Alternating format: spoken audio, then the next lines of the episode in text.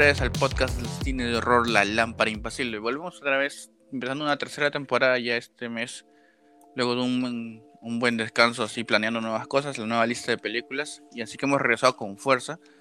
Y ya saben, no olviden de seguirnos en nuestras redes sociales, tanto en Facebook, en Instagram, en Spotify, en YouTube, como La Lámpara Impasible o arroba lámpara.impasible. Ahí pueden escuchar este, todos los episodios anteriores, las películas que más les interesan y a ver si se les animan a verla. Esperemos todos estén bien, acá nosotros tranquilos, este, como ya me conocen yo soy Marco y en esta oportunidad en el primer episodio de esta nueva temporada viene acá nuestra amiga Sandra a acompañarnos. Claro, ¿cómo están? Otra vez en esta tercera temporada, ¿verdad? comenzando con fuerza, con buenos títulos y como es acostumbrado aquí con el amigo Marco, eh, de todas las fechas, todas las épocas, todos los géneros. Así es, justo hablando de todas épocas y géneros, nos hemos ido hasta el otro lado del planeta esta vez, trayéndoles, como saben, a ella mucho le gustan las películas asiáticas, es la que más especializa, digamos. Eh, y en sus recomendaciones para esta temporada nos sugirió una película del 2001, una película dirigida por Sion Sono, seguro muchos la han escuchado y otros tal vez no. La película se llama este El Club del Suicidio o el Suicide Club o en japonés Jisatsu Circle. Es una película, digamos, de esta época en que se empezó a salir del boom de las películas asiáticas, ¿no es cierto? Con Laro, con este La Maldición, también Shutter, este Dark Water, todo como empezamos a hablar en una época en el especial de cine asiático. Es una de estas que llamó mucho por su por su nombre, ¿no? También cualquier película no se llama así, ¿no? Club del Suicidio, ¿no? No, por eso, por eso dicen que los japoneses, y bueno, también los europeos, ¿eh? Pero no creen en nadie, por eso dicen. Seguro esta película es muy conocida por su escena principal, ¿no?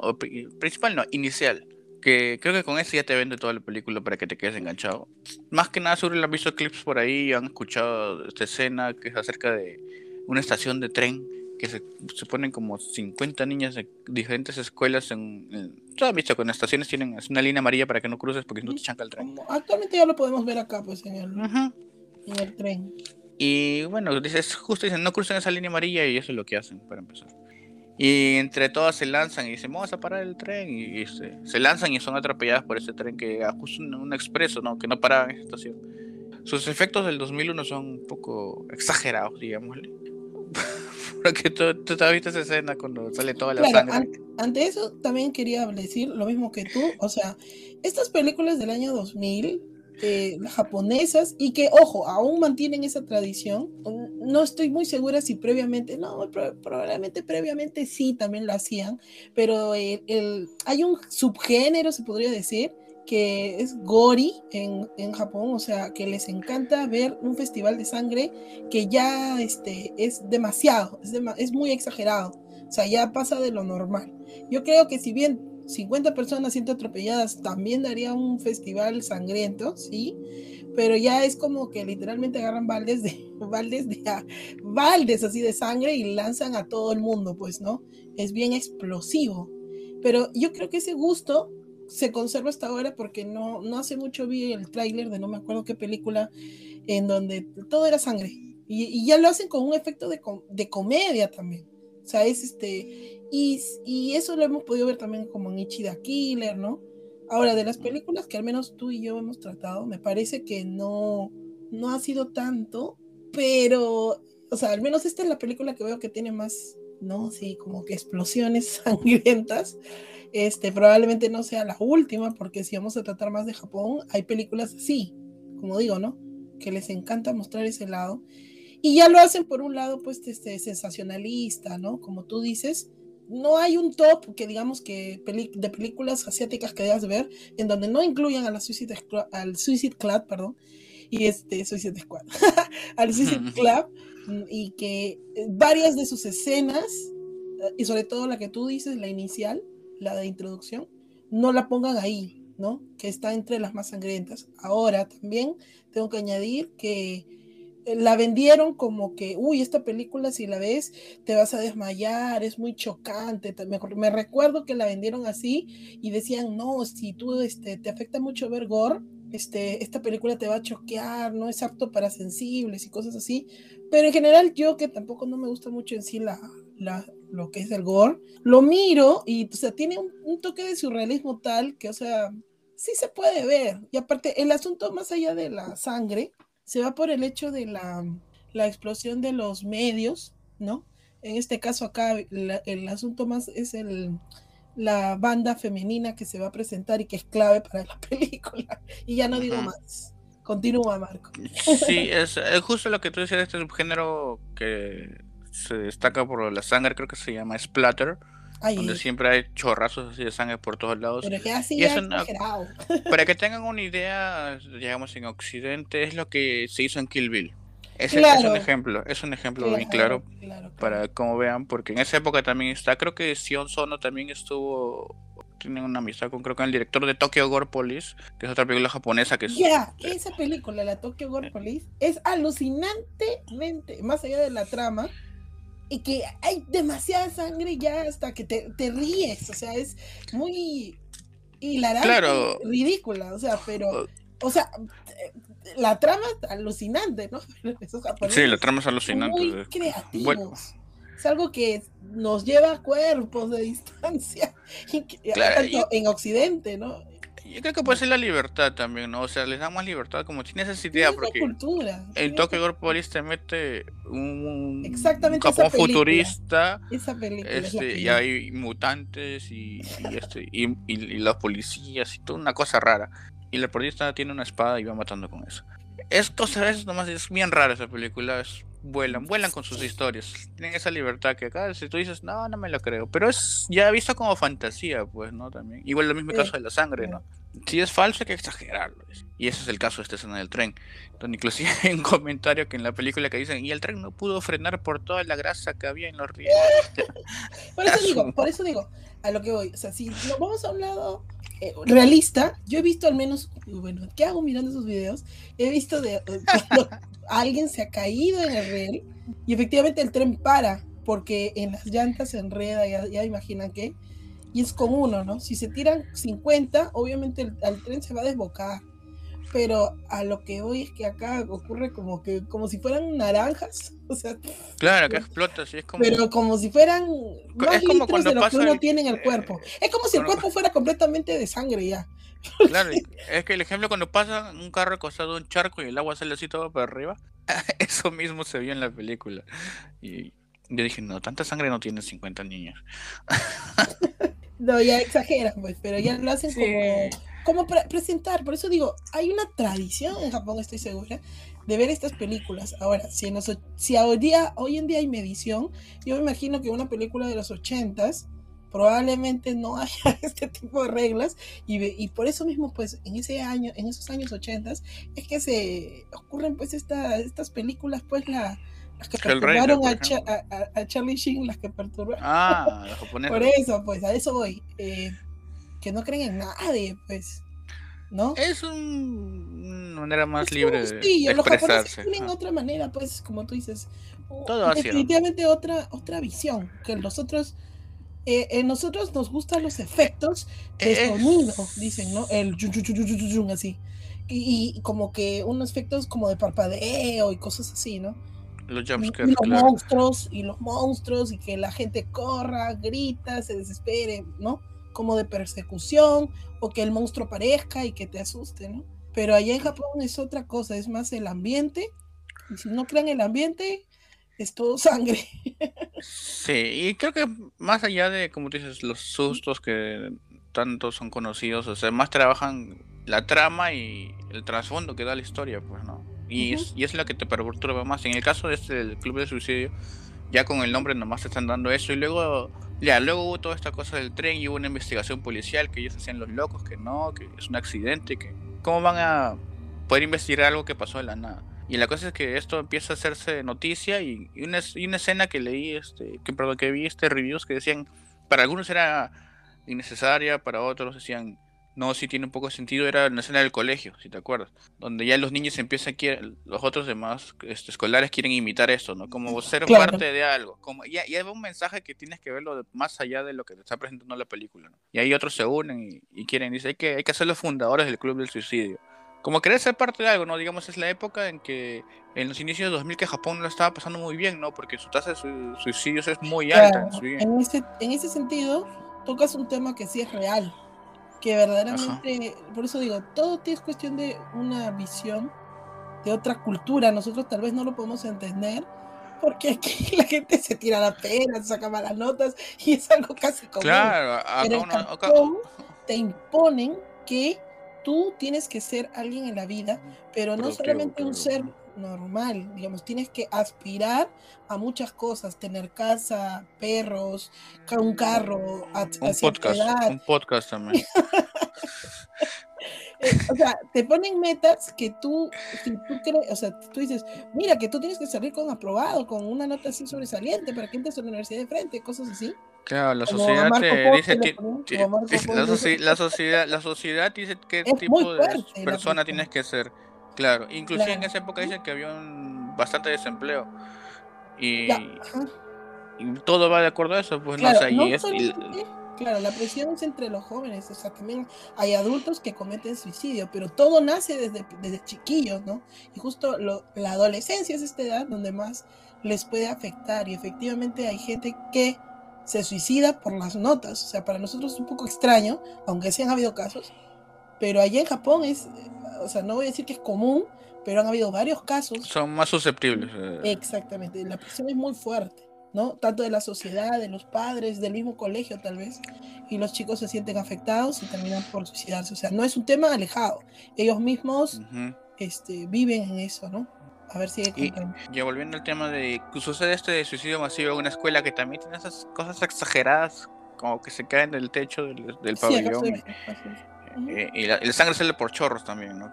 Es que ese es su chiste, pues, ¿no? Claro. Moja la, moja la ventana, pero de una manera como si tiraras un kilo de... no que un saco de, tomates, pues, enterito, ¿no? Es como cuando este, chancas el sachet de ketchup y sale así volando.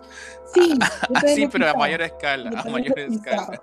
Eh, y bueno, ya sigue la policía, sigue igual terca sin investigar, ¿no? acá veo este, que alguien con un palito está tirando, o sea, claro, claro, de eh, carne que, que quedan de, en, los, en los espacios, agarran un palito y como que lo tiran para que el otro lo recoja, ¿no?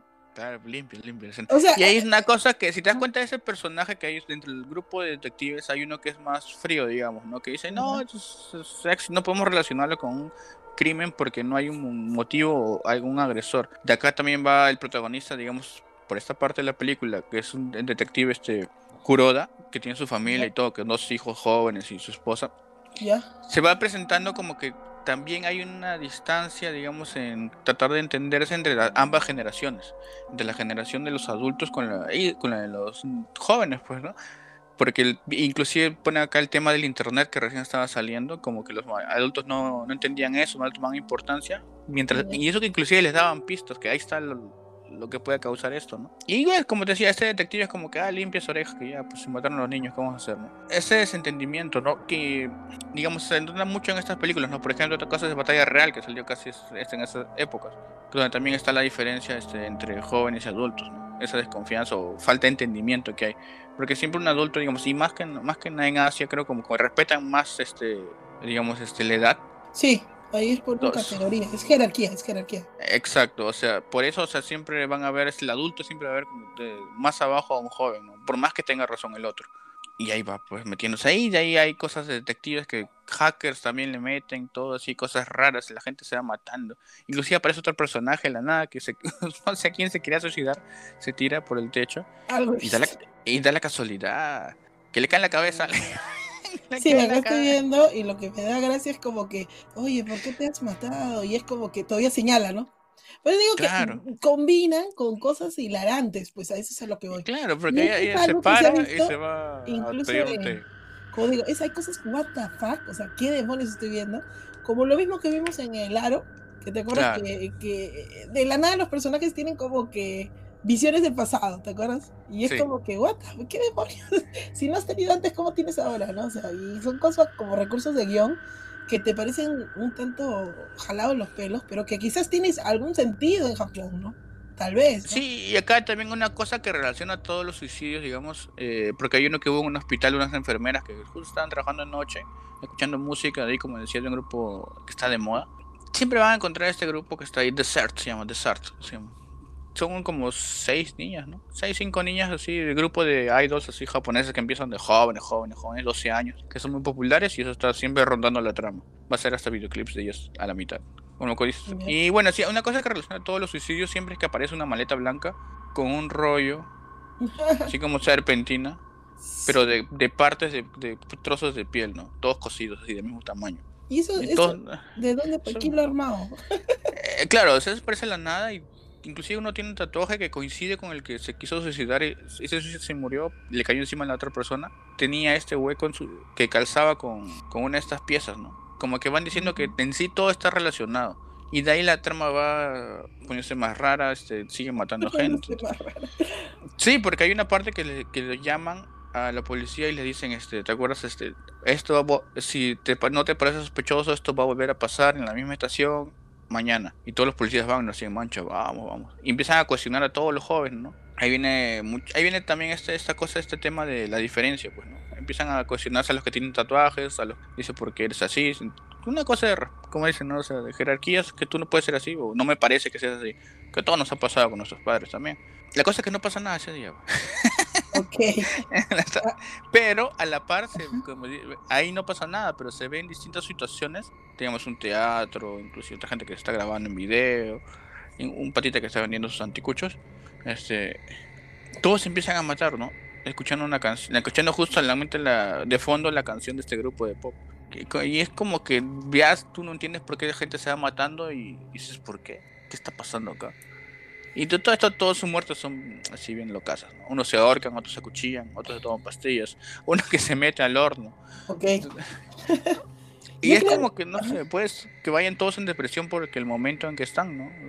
yo quiero agregar algo. Eh, yo había comentado en tanto creo que en el especial de cine asiático un poco, y no me acuerdo si en alguna o de dos hermanas, algo había comentado. No, creo que en la del aro. Al japonés, o sea, le gusta, por lo mismo que ¿cómo te puedo decir? Hay una especie de, no sé si la palabra es dicotomía, que se vive en Japón, en el que lo tradicional, el Japón antiguo, se mezcla con Japón moderno, que como me dijo un amigo que viajó a Japón, cuando tú viajas allá parece que vives en el año 3000, porque hay cosas que están muy avanzadas, ¿no? Y a ellos les gusta mezclar eso, ¿no? Vuelvo a decir, ¿no? Lo clásico con lo supermoderno de la tecnología. Entonces, en varias películas tocan el tema de la adicción, de tanto la adicción, bueno, también es un punto, pero también mezclan el terror con cosas este, informáticas, por decir así, como se ha visto en el Aro, que es el, asunto en ese tiempo estaba de moda, pues, este, los VHS, ¿no? Eh, en, claramente en esa película que no hemos tocado todavía, que es Pulse, creo, Pulse, tiene que ver con, con, esto de la tecnología, eso ya es con internet incluso. O sea, meten bastante eso de la, de la tecnología, tanto como para mostrar, ¿no? Eh, que los jóvenes están ensimismados en ese mundo y ya no interactúan como humanos normales. Y acá tiene algo que ver con eso, con lo que vendría a ser el, eh, ¿cómo, ¿cómo, le llaman eso? Eh, como un consumo de programas que dan en la televisión, en el cual tú sigues todo y que podríamos hacer un paralelo acá con esto es guerra, porque, ah, o sea, pasan los años y ese programa sigue siendo uno de los más vistos por niños, adolescentes y algunos algunos adultos, ¿no? Y los miran, o sea, por algo tiene tanto auspicio, ¿no? Lo, pasan los años y lo siguen mirando, por más que tú digas, ¿qué hacen mirando eso? A lo que voy es que la gente lo sigue ciegamente, esa es la palabra. Eso es una crítica a lo que quiere llegar la película en sí, de hacer caso a, a productos comerciales y que te lavan el cerebro, esa es la palabra. y que te dan un mensaje subliminal, ¿no? Sí, yo creo que también va por ahí la película. Porque de ahí ya vino todos estos asesinatos, perdón, hasta todos sus suicidios, este, el detective Kuroda su, le pasa una tragedia en su casa, que ahí no vas a dejar hablar, no vas a decirlo para que puedan verlo en la película, donde lo lleva a tomar una decisión que cambia todo ya la historia, digamos. Donde ya hasta ese punto el policía, el detective, no creía mucho en... No quería creer, no, no era tan confiado, digamos, porque le decían, acá está en una página web, su hijo le mostró todo y acá, acá puede estar la solución, acá me conecto acá ah, y, se ven los suicidios que hay. Y, la policía tampoco hacía caso, pues, ¿no? Hasta que sucede esta tragedia, entonces ya la policía dice, no, todo esto es un crimen, hay que, hay que investigar más.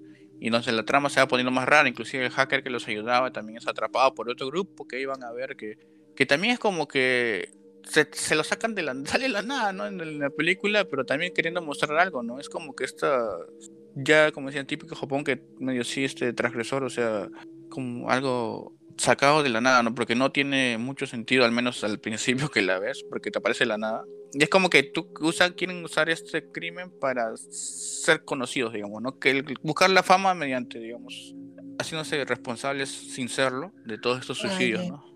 Y es algo así claro, ahí te, un poco más raro. Algo, pues ahí el mensaje es que uno quiere hacerse conocido a como dé lugar, no importa la moral, los escrúpulos, la moralidad, o sea, pero hay cosas así en verdad, pues que suceden. Ah, así no lo haya no hecho. me refiero a, responsabilizarse por un crimen, pero este, ocurren escándalos en los cuales a los artistas, a veces uno dice, está, está armado este escándalo, ¿no? Y lo hacen para volverse más popular, pues, ¿no? Claro, hay, varios artistas en nuestro medio también que han ganado mucha popularidad debido a ciertos escándalos, pues. O sea, no, no, no, no es de sorprender. O sea, yo creo que eso, la película quiere criticar eso, ¿no? Ese punto. Sí, trata de agarrar todos estos puntos, porque de ahí ya pasando esto va como que a una historia de tratar de descubrirte a ti mismo. Si vas a seguir al rebaño o no. Por ese, por ese lado ya va tomando la película al final. Donde tienen que ver un par de veces o concentrarse bien para tratar de entender el tema, porque sabes cómo son, como comentábamos con, con el ejemplo de Taco Igor Polis, que la, la trama se va volando así, toma, pone quinta en ahí se va para adelante sin, explicarte por qué. Acá pone eh, tercera, acá pone tercera más o menos. Claro, ya, te entendí, ya te entendí. Es que sí es cierto, hay películas como, como cuando estuve viendo el que te dije yo, un especial de de cómo el director trataba de explicar dos hermanas y él decía que él no te quiere explicar. Eso tú, tú, ya lo ves, tú lo descifras. Y él te pone hasta tres giros como para que tú este, vueles. O sea, él mismo te dice, la, cosa no es que tú te expliques la película, la cosa es que lo experimentes.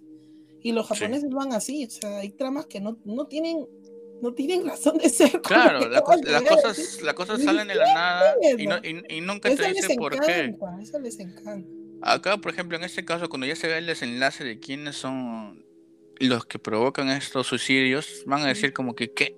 La misma manera en como descubren, este, como dice Sandra, estos mensajes subliminales que hay en el aire, es un poco interesante de todas maneras, aunque sale también un poquito de la nada, y de ahí ya la cosa va, como le digo, pone tercera y ya pues, no te explica cómo llegó a ese rumbo, ¿no? Solamente te va diciendo ya, esto te va a decir por no te decir por qué, no, sino decir esto es lo que causó, más que esto es por qué se causó. Porque el por qué, como veníamos diciendo, depende de mucho de la época en que fue eh, mostrada la película, que con todo este trasfondo de los suicidios en Japón, del desempleo, de la presión social que tienen las personas, digamos, como es hecho de en Asia, digamos, en esa época no había tanta globalización, era pensado para ese público, ¿no? Que ya viene con esta carga y ya se va entendiendo, ¿no? Tiene que explicarle el por qué las personas van haciendo estas cosas y ellos están en, esa, en ese mundo. Justo que estoy chequeando también. Ese sí vi, el desenlace es como que ahí bien raro, o sea, acaba así con, digamos, un final uh, un poco abierto, ¿verdad? como decimos, no te explica muchas cosas, pero sí te deja pensando bastante. Por cierto, una consulta, ¿esta película tiene eh, dos, tres partes? Y, y, justo eso iba a mencionar ahorita a continuación. Ya, bueno, ya viene, contado un poco la película sin spoilers para que se animen a verla. Ya saben, nos pueden pedir los enlaces porque por ahí la deben encontrar. Creo que está en YouTube. Así que pidan el enlace, no yo les paso. Sí, sí. Esta, esta película, el 2005, tuvo una continuación es una como continuación, continuación, precuela, algo así, porque es bien rara. Es, se llama Noriko's Dinner Table, ah, la mesa de cenar de Noriko. Si la llegué a ver hace tiempo, es bien larga la película, la vi es la primera película que la vi en dos, tres partes, me acuerdo.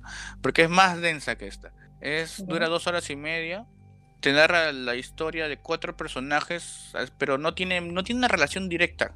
Porque no te dice, este personaje vio esto, o vieron la web, o el policía, nada de eso son otros personajes que más que tratan de encontrar es más que nada un drama familiar, ¿no? En cuanto a estos este, conflictos entre generaciones, ¿no? Entre los padres y, dos hijas, ¿no? Menores. Que una se va de su casa, trata de encontrarse a sí misma, la otra por querer ir a buscarla también se va armando su rumbo y el papá luego al haber sido este no tan este cercano con ellas se va arrepintiendo de las cosas y te va contando todo esto por capítulos hasta que llegue un desenlace. Es un poquito así más. Dicen que, va a ser una trilogía, solo que aún no, sale la tercera parte hasta la fecha. hay, varias películas que siempre dicen vamos a hacer una más, una más y pasa el tiempo y ya depende tanto del director o de los 16 años ya, no, ya no. Estamos esperando pues, mucho. Lo que antes puede ser chocante, tal vez ahora ya no, pero ya dependerá de la visión del director, ¿no? O de quién se encarga. Porque ahora ya el director lo deja y todo queda en manos de los productores. Así es. Esperemos algún día salga, porque después de esta película, Sion Son ha realizado bastantes temas que nada en Asia, creo que una en América, pero hay, inclusive, como dato curioso, no sé si han visto que una en, Facebook rondó una, una escena de una de unos escolares en un autobús. Y, ah, eh, eh. y, y, el cable este casi como barco fantasma. Oye, eso es lo caso, me, dejó, me, me, dejó estúpido esa escena le también, porque la mataban en mira esta película y no sé qué, me quedé, ¿qué es eso? Claro. y, es de este mismo director. Alucinante, ¿eh? Alucinante. ¿Y, ¿Y, cómo se llamaba, sabes? Eh, no, no recuerdo. Antes sí tenía el nombre, pero ahorita no, no recuerdo el nombre ahorita. Yo sé que la última que él hizo, porque también tiene. nueva, ¿no? La que tú dices, creo, ¿no? 2015, 16 será.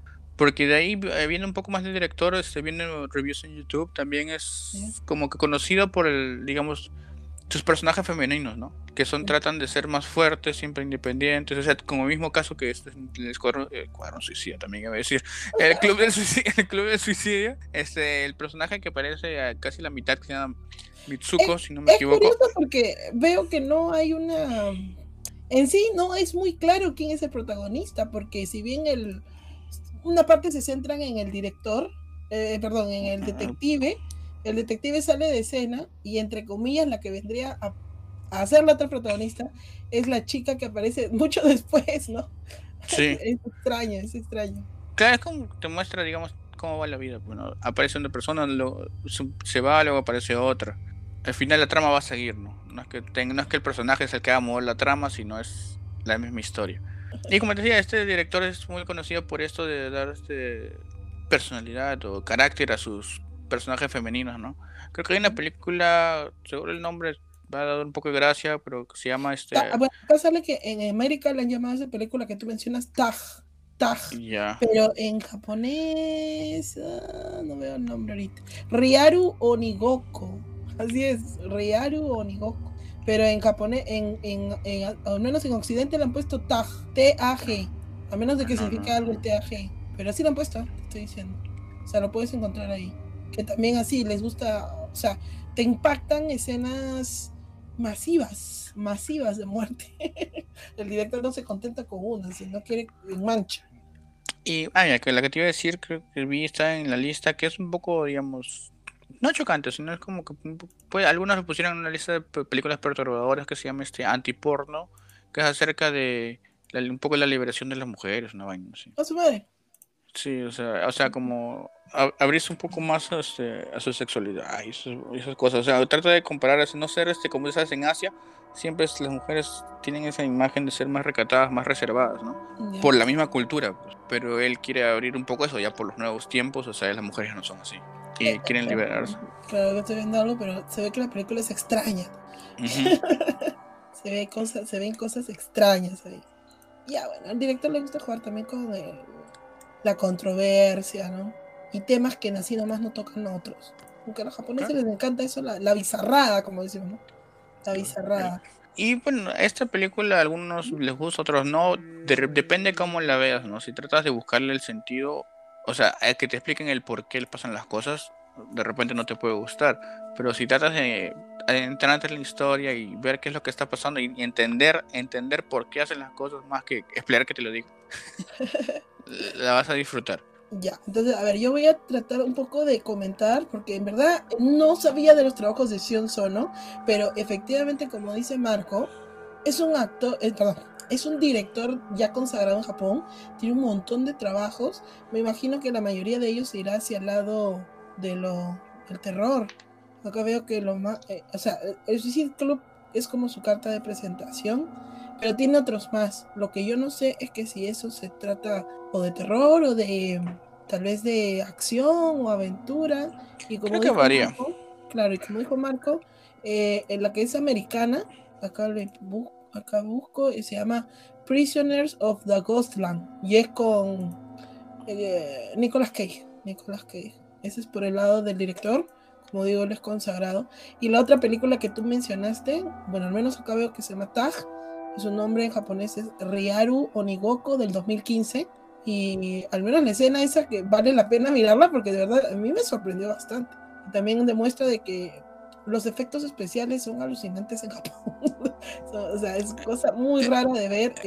no por lo avanzado, ¿eh? sino porque no lo aplican para ese tipo de escenas. Es bien extraño verlo en Occidente. Menos se juegan con adolescentes así nomás. claro, de ahí, de la película, o sea, pueden reconocer al actor que hace del detective Kuroda, se llama Ryo Ishibashi, y él es mejor conocido por el protagonista, el pobre protagonista de Audition. O sea, el hombre está oh, es el mismo. Claro, está condenado a ser.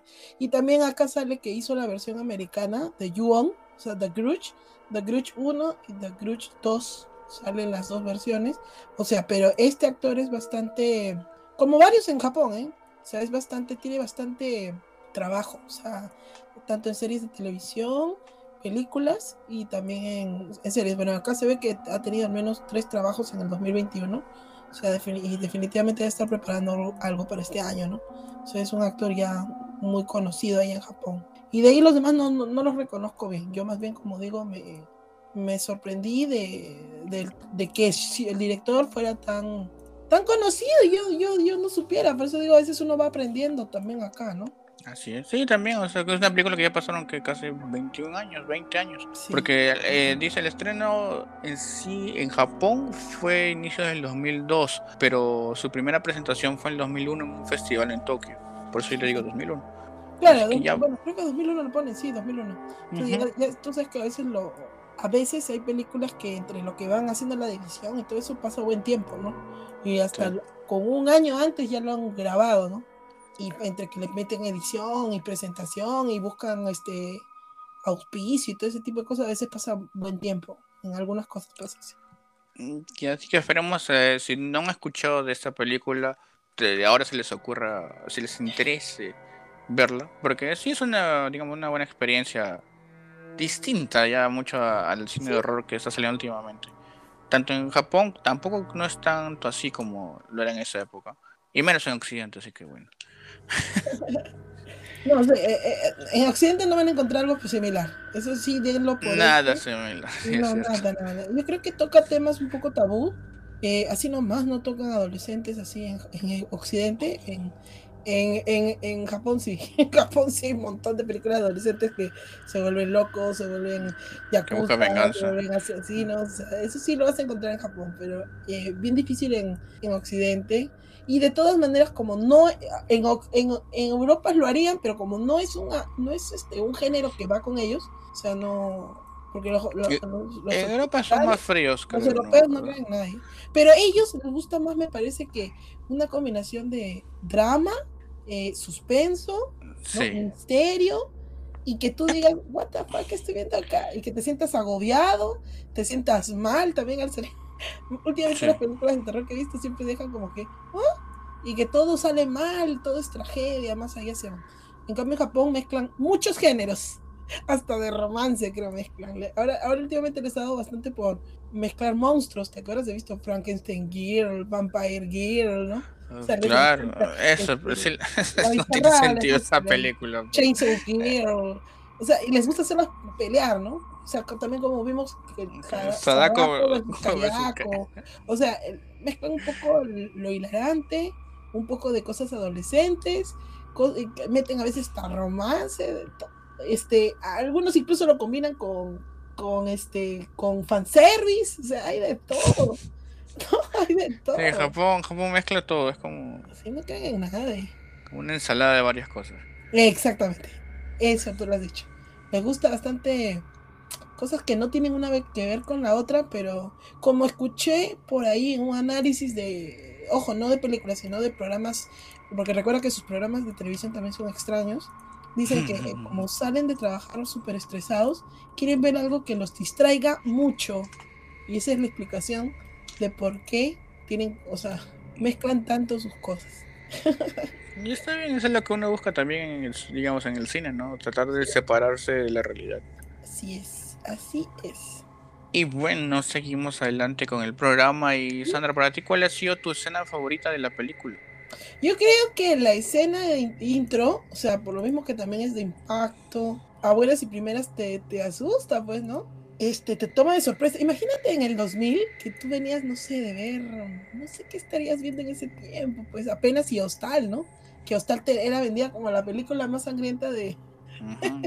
no, porque Hostal es 2001 y que te venga esta película que tiene litros de litros de litros de sangre, ¿no? Y donde mueren muchos adolescentes vestidos en traje de marinero. No por algo, por las puras, no por las puras eligen chicas para, ¿no? O sea, imagínate el shock que te puede causar, ¿no? Se te agarra de improviso. Hoy en día ya pues con el compilado de mejores escenas que ya, ya 20 años, tú ya lo devoras más fácil, ¿no? Pero en ese tiempo te agarra de sorpresa, pues tú dices, ¿qué es esto, no? Yo pienso que la escena inicial eh, o sea, el director lo que ha querido es hacer, decir, wow, ¿qué estoy viendo? Eso yo creo que lo ha logrado muy bien. Hasta ahora sus escenas siguen siendo, salen pues en los compilados, pues de escenas más, ¿no? Más impactantes que puedes ver en películas de terror, ¿no? Cosas así. Eso básicamente. Es cierto, es como que funciona, ¿no? Te da tú, como dices, dices, ¿qué es esto? Pero dices, quiero seguir viendo. Pero lo, lo, lo, ha, logrado, claro, lo ha logrado. Y... como un Takashi Miki con sus cosas que también te dejan, what the fuck. han pasado 20 años, han pasado 20 años, ¿y qué, y qué, y qué cine eh, occidental americano te ha podido dar 10% de Ichi de 10%. Nada, nada, es que Ichi Killer todo, toda una cosa. Es 2000 que es 2000. Sí. 22 Eso es cierto. Así que ya saben, si quieren escuchar el review de Ichi the Killer, dejen en los comentarios y les traemos más, cosas, más cosas de Takashi Miike, que es el sí, debemos, señor de... debemos enseñar mínimo 10 películas de, de Takashi eh, Miike. Es, es, probable, si no, hacemos un especial Takashi Miike. Claro, puede ser también. Sí, sí, sí, la gente, la gente lo, lo, quiere. Incluida este, la que, las adaptaciones live action de animes. Ah, tiene, todo. Bastante, tiene, eh, tiene bastante películas. Es muy productivo. Por eso yo sospecho que por ahí se dice de que él pide al Estado algo creo que una, creo que pide al Estado este, un, un presupuesto y creo que se guarda una parte y hace el vuelo. hace el vuelo. Eso dice, por eso dice que su, Puede ser, porque hace varios año. Por eso dice que la calidad ha bajado. Recuerda, tú mismo has dicho, ¿te acuerdas? En, una, en un capítulo, casi creo que al final, tú dijiste, ser cineasta es un riesgo para el que no tiene un auspicio, no tiene algo fijo, no tiene una productora de Hollywood que le, que le ponga ¿no? Lo que va a valer la película, no, es cierto, ya pues para un japonés no es, no es la misma, no es la misma manera que hacerlo en Hollywood, también seguro tiene su riesgo ahí. Obvio, y eso que es un mercado que no, no es tan global como el americano. Claro, pero ellos, ellos son, ellos no sé, por eso yo digo, lo hacen en un presupuesto bajo, por eso a veces vemos unos efectos que son medio, a veces, algunos son medio PowerPoint. Que son de, Play, de Play 2, claro. pero lo hacen al vuelo, pues. Y de ahí el, Takashi Miike, buen tiempo ya, hace como tres películas al año, cosa que. como, si estuviera, horneando pan, ¿no? como si ya no sé, hay, hay, hay, algo medio extraño, pues. Pero por eso te sacan productos más. Ah, pero también, también es, es, los años que pasan también. No, no es la experiencia, ¿eh? lo hacen para. Porque, ah, bueno, hay, hay, que buscarlo, lo entrevistamos. Señor, es verdad que usted está haciendo la hora. Muy bonito, muy bonito. No, y bueno, a ver, eh, siguiendo mi escena favorita, bueno, como dices, la, la del inicio es la que más marca, pero también tendría que decir resaltar este, la escena del suicidio este, alrededor de la ciudad, ¿no? Porque te presenta la realidad en, en Tokio o Japón en general y cómo la gente, sea, para salir de este estrés, necesitas un, un empujón, digamos, en ese caso, para, para quitarse la vida, pues, ¿no? Es como que es el sufrimiento de todas esas personas que ves ahí, como que te adentras un poco más en la película. Y aparte la variedad de maneras en que lo hacen, llama bastante la atención. Y, solamente para que les entre la curiosidad. La escena, la escena de Kuroda también, casi la mitad de, o después de esto, es muy interesante. Porque ya así como un pequeñito spoiler, trata de jugarle un poco en la mente y también a, a lo que vemos, o sea, en que si uno se siente parte de uno mismo, ¿no? Y así te va mareando un poco la película. Sí, al final trata de eso, se trata de, de, más allá de que me mato o no me mato, es este yo soy parte de algo o, necesito a alguien más o yo o basta conmigo mismo para poder seguir adelante. Es ahí por ahí va, es, creo que ese es el resumen de toda la película sí. Después de haberla visto dos veces en 20 años. qué tal? Y bueno, entonces tu calificación que le das a la película se recomiendas a los oyentes de Perú, el mundo, Europa y Asia. Que no llegamos a Asia todavía, pero Europa sí hemos llegado. ah, ya, es, la película de por sí ya tiene, o sea, ya como escandalizó en su momento y que en algún, y todavía la promocionan como, no, no la puedes ver si sufres de un paro cardíaco y cosas así. Tiene ya eh, así como un audition, no, audition no, así como un este ring o algo así. Eh, o sea, sigue la, digamos que como tú dijiste, sigue como que un boom que era la del cine japonés, pero más, o sea, con el género que tú dices, su género splatter, que es de mucha sangre. Ese es el asunto, ¿no? No le busques mucha coherencia, no le busques, es para divertirse. En general no es tan chocante como dicen, porque a mí sí me afecta el gore. Con decirte que más me han dolido las muertes de, ¿cómo se llama? De Suspiria. Ese estaba, ese estaba fuerte. Ah, ese fue ese estaba fuerte. Ese está, bueno, pero también cine italiano también tiene ahí sus cosas, ¿no? Pero... yo, y por, por posarte, este. Dario Argento vuelve con nueva película. Guialo, guialo. Este, año. Este, ¿Cuál? ¿Deodato? no, no, Argento. Argento. ¿Qué sigue? ¿Cuántos años tiene? Bastantes, pero este. pero este año ya salió el tráiler de su nueva película. Así cuando salga les traeremos noticias. Ay, Dios mío. Ya, entonces, este, eso básicamente tiene un valor histórico, digamos, ahora para el cine, sí, tipo gori, que le digo yo, este, japonés, que hoy en día, lo que tú has mencionado, el Tokyo Police, que lo vi en un especial, me quedé, what the fuck, ¿qué es esto? Eso está a, su máximo esplendor, ¿no? Es uno de los pero también me parece que justo hay una película que mi hermana lo veía con, pero te lo juro que lo veía almorzando ¿ah? y con felicidad absoluta. ¿Cómo se llamaba? Machine Gear versus no Ah, sí la vi. Ah, Machine Gear, sí la vi. Alucinantemente gory también. es un, como lo hacen ya a propósito, ya lo hacen para que te rías, ya no sé. Los japoneses son bien. Es como dice, es para entrenar, es como ver un anime, pero live action. Mm es simpático, es simpático. Por eso digo, y mezclan todo, porque también he visto algo así en eso que es este Frankenstein Gear versus Vampire Gear. Claro. hasta se enamoran, no sé, tontería. O sea, encuentran el amor de su vida en el trayecto, no, yo lo vi primero, que es mío, y se pelean. Ah, es como un anime, pues, digamos. Sí, es muy animesco. O sea, no, no lo hacen con un fin de que tú te traumes, tal vez un poco, sí, sí, un poco, pero eh, lo hacen con más que te que, que digas que, te, rías un rato, te diviertas. Ajá, ver una película a las 4 de la tarde es un sábado. Por eso decían, me acuerdo claramente, una frase que era algo así. ah, no, pero este estaba llevado al tecnopor, al tecnopor. ¿Cómo es? Al antiporno, al antiporno. Que decía, ¿cómo era? Eh, Japón, lugar donde las pesadillas de Occidente son fantasías y fetiches en, Japón. Ahí te Es cierto. sí, sí, hay cosas que te trauman que allá no tocan como si nada. Y es como, ¿qué estoy viendo? ¿Qué estoy viendo? pero lo hacen así, pues, para que te, que te choque, para que te duela, pero al final te divierta. Ah, ya, sí. Pone calificación. Yo le voy a poner. Mmm, Es difícil de calificar también. No, no, no, es que le voy a poner tres, pero tres porque por eso que digamos que para su momento me parece que puede ser que hayan películas así con un montón de desborde de sangre, como tú mismo lo has mencionado. Parece que, Tarantino rendía cierto homenaje a este tipo de cine, ¿no? Este tipo de, de, de argucia, ¿no? De utilizar tanta sangre en esa escena donde la tienen que volver en blanco y negro para que no le chocara a la gente.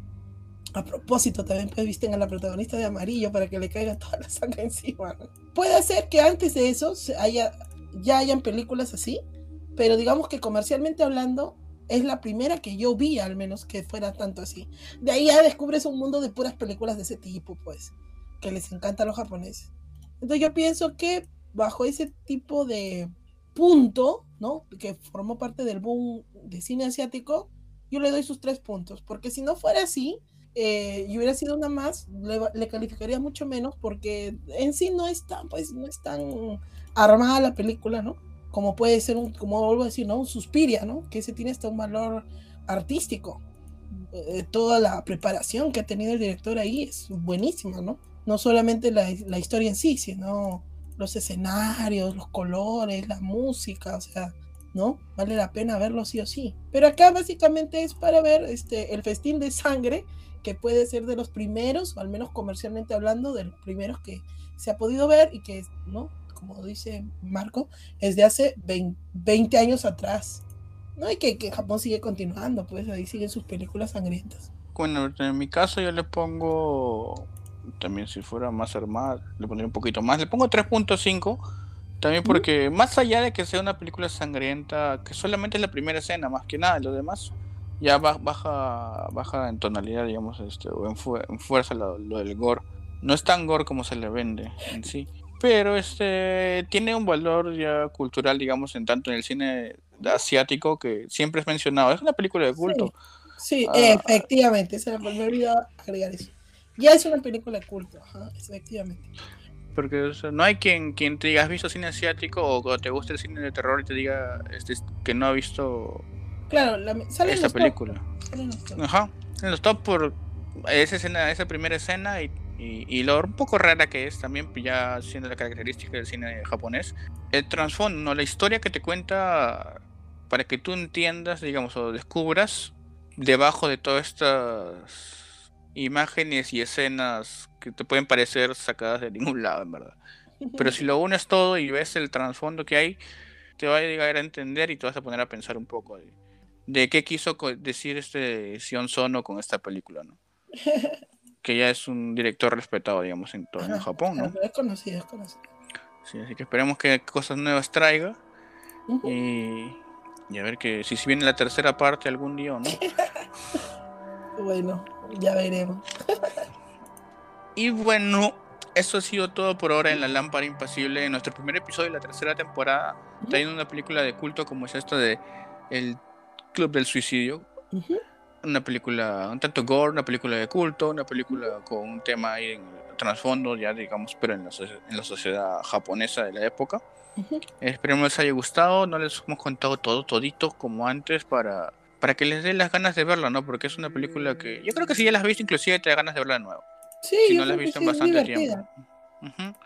es, muy interesante. Y el desenlace ahí, como les digo, estas escenas que no les hemos contado les van a causar más una impresión mucho mayor. Así que se les agradece estar por acá. No se olviden de seguirnos en todas nuestras redes, ya saben, como la, lámpara impasible o arroba lámpara.impasible en Facebook, YouTube, Instagram y Spotify. Ahí pueden encontrar este episodio como los anteriores. Y ya saben, ahí de coméntenos, compartan con toda su familia, amigos, conocidos, salientes, lo que tengan. Ayúdenos a compartir un poco más acerca de este cine de horror que a veces tiene ese prejuicio, como siempre decimos, de que no, que es pura sangre. Este tiene un poco de sangre, pero también tiene, tiene, un poco más. Siempre búsquenle un poco más, no, no se dejen llevar, o sea, como, dijo. Su, denuncia social, ¿eh? Totalmente. de los medios. Eh, no, no juzguen un libro por su portada, ya saben que pueden encontrar joyas ocultas. Es verdad, A ver, y para mí simplemente si me quieren encontrar en redes sociales estoy como Daria Sandra, a veces estoy como Daria-Sandra, a veces todo junto, a veces Daria.sandra, y ahí me pueden encontrar, estoy en Facebook, Twitter, eh, YouTube, eh, Instagram y, y, de repente en algunos más que ya me olvidado entrar. Así que se les agradece por todo haber llegado hasta este punto en nuestro nuevo inicio de temporada. Esperemos que le vamos a traer nuevas películas interesantes y hasta la próxima será con La Lámpara Impasible.